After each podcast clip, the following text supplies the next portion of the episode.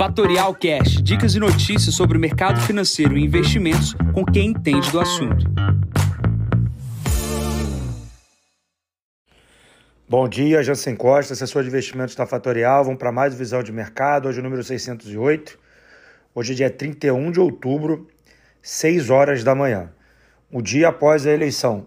Mercados internacionais seguem no momento difícil, dados com inflação, crescimento e PIB, e no Brasil, o que vai acontecer pós eleição de Lula. Começando aqui com a China, a gente tem uma derrubada do minério de ferro hoje na casa de 4%. O mundo sente ainda a questão do crescimento e as dúvidas com relação ao futuro. Né? O minério de ferro caindo 4%, já opera abaixo de 90 dólares o preço da tonelada do minério. Pulando para a Europa, a gente tem hoje é, vendas do varejo na Alemanha surpreendendo no campo positivo e a gente tem uma semana bastante importante, dado que o principal destaque negativo nos últimos dias foi a Inglaterra. Né? A Inglaterra viveu aquele, aquele drama no sentido da troca do seu primeiro-ministro é, recentemente e a gente deve ver um Banco Central Europeu, perdão, inglês, subir 0,75 essa semana, tá? Isso acontece já é, em função do processo da inflação. Pulando para os Estados Unidos, a gente tem um dólar subindo hoje contra as moedas, contra as moedas emergentes. É, a expectativa é que o Fed suba 0,75 também, motivo pela qual na semana passada a inflação do núcleo, né, o PCE, foi divulgada acima e com isso mostrando que a, a existe ainda a inflação, a necessidade de subida de juros, ainda mais um fortalecimento do dólar. Tá? Então a gente deve ver uma moeda contra as moedas internacionais ainda no campo positivo. É, a gente tem é, até essa semana até a sexta-feira dados de emprego a serem divulgados. Ou seja, essa semana temos feriado aqui no Brasil, mas no campo internacional a gente tem resultados corporativos a serem divulgados e dados de emprego nos Estados Unidos. Lembrando que um número bom é um número ruim é, na, no conceito de juros, ou seja, se a gente tiver um dado de muito crescimento no número de empregos, a gente deve ter mais aumento de juros, ou seja, um número bom é um número ruim, tá? Falando agora sobre o principal destaque, que é a eleição brasileira, só vou destacar antes de falar da eleição é a questão dessa semana. Né? A gente tem um feriado, a gente tem resultados corporativos a serem divulgados. É, essa semana é, temos bastantes empresas divulgando resultados corporativos, mas hoje, no final do dia, a gente tem Localiza, CSN e Petro Rio. Tá? Então, uma semana com bastante resultado corporativo, porém, é, ficará aqui por trás de todo esse resultado corporativo a ser divulgado é, o resultado das eleições. Tá? É, e o resultado das eleições, o que, que a gente tem para falar? É, bom, foi uma eleição bastante apertada, é, assim como já se sabia, é, a diferença de votos seria pequena. É, dados preliminares de análise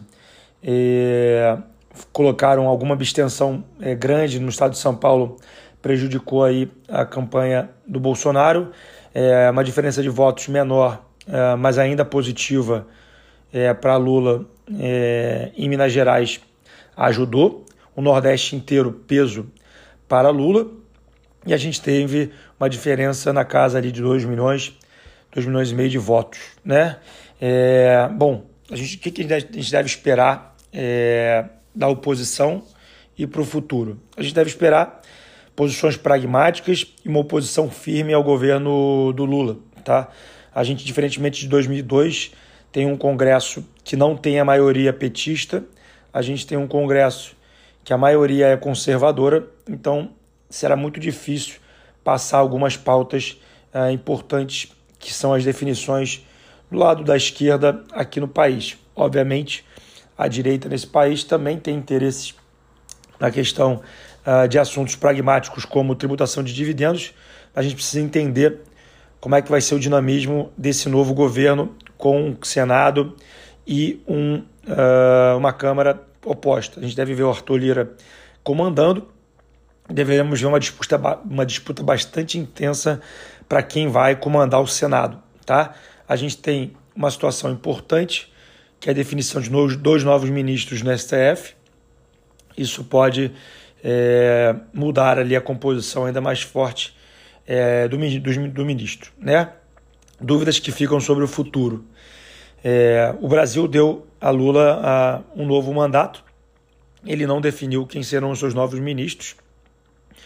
Então a gente vai ficar na expectativa aqui no Brasil é, de quem serão esses novos ministros. Tá? A gente não tem uma política clara do que, que vai acontecer com os juros é, e a gente também não tem política clara de nada do que vai acontecer. Então, basicamente, a gente precisa esperar o que, que ele vai dizer para se posicionar. A gente tem um Banco Central independente. O que significa isso? É, não se muda o presidente do Banco Central pelos próximos dois anos, tá? É, obviamente, a não ser que ele renuncie, que aí seria um, uma catástrofe é, bastante significativa. É, mas a gente precisa entender esse novo Brasil. Esse novo Brasil é um pouco diferente do que Lula esteve no poder há 18 anos atrás, desculpa, 20 anos atrás. Tá? Então a gente encontra um país hoje que depois da lei das estatais, onde existe um controle muito mais forte é, com relação às mudanças e o aparelhamento do Estado em relação, em relação às empresas. É, isso, para ser alterado, depende do Congresso. A gente tem uma Eletrobras privatizada, ou seja, o governo não deverá ter poder sobre isso.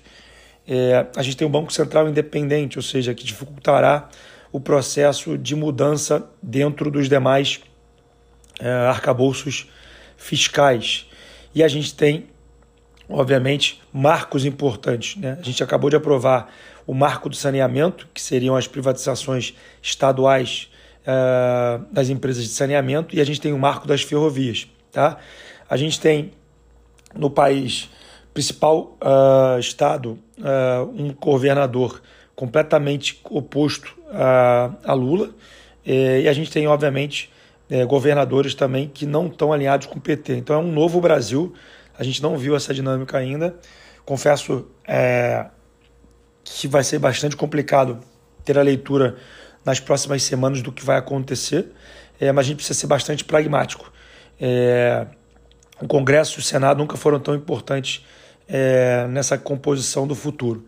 A gente tem no Congresso e no Senado 125 pessoas que são do Partido dos, dos Trabalhadores, não tem maioria e, obviamente, é, não sei o que, vai acontecer é, com as pautas é, dentro desse cenário novo é, de alinhamento de governo à esquerda e, obviamente, Senado à direita.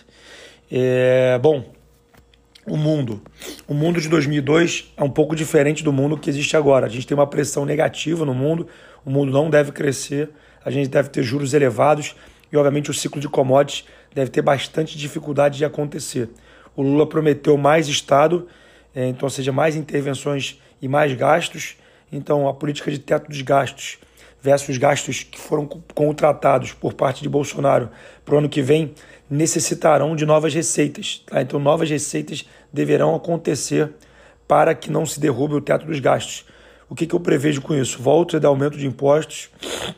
A gente deverá ter uma pressão muito grande por tributação de dividendos e a gente deve ver também é, algum problema é, com relação ao equilíbrio fiscal do país. Tá? Obviamente, é, onde que vai acontecer com a bolsa, o que, que vai acontecer com juros, o que, que vai acontecer com, é, com obviamente, é, juros e dólar. Né?